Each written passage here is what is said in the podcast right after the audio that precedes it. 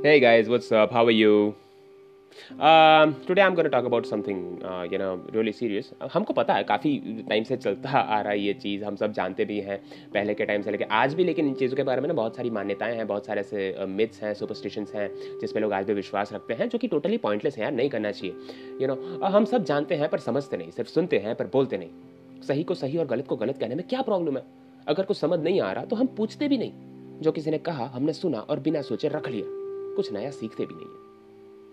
Periods जी हाँ periods अगर ये शब्द सुन के आपके चेहरे पर एक शॉकिंग रिएक्शन आया है, आँखें बड़ी हो गई हैं और मुँह खुला का खुला रह गया है तो प्लीज़ आप अपने कान बंद कर लीजिए। ये पॉडकास्ट आपके लिए नहीं है, क्योंकि पत्थर पे पानी डालने का शौक मुझे भी नहीं है। ऐसा माना जाता है कि पीरियड्स के दौरान लड़कियाँ अपवित्र होती हैं।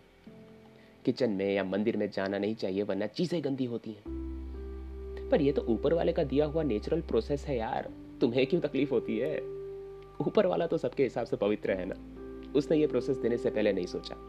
और तुम तो फिर भी धरती पे रह रहे हो और भगवान की पूजा करते हो। लड़कियों पे पीरियड्स के टाइम पे रिस्ट्रिक्शंस कैसे लगा दिया भाई तुमने? ऐसा करने से पहले तुमने किसी से पूछा? भगवान को बड़ा मानते हो और पूजा पाठ करते हो और भगवान की दी हुई चीज़ों पे विश्वास भी नहीं रखते हो। वाह भाई वाह, कमाल की श्रद्धा है तुम्हारी।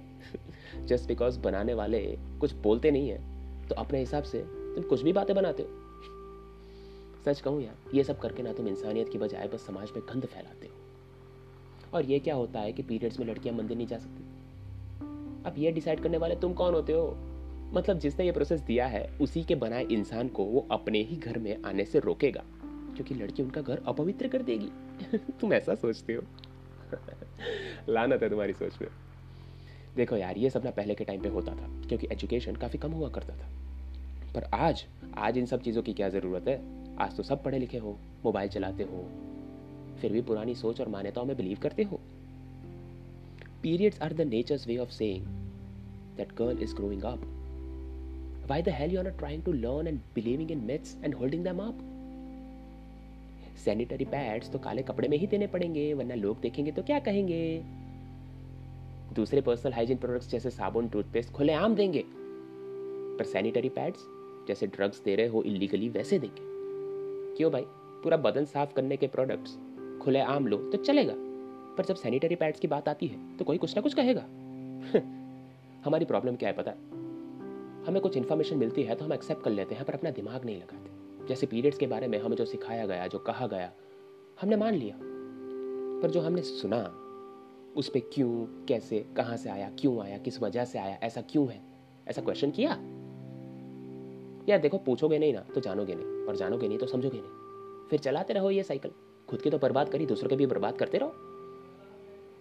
एक बात कहूँ regular periods are the sign that a girl is healthy अगर पीरियड्स टाइम पे नहीं होते ना तो हम भी आज इस दुनिया में नहीं होते। और इसका मज़ाक बनाना तो कभी सोचना भी मत।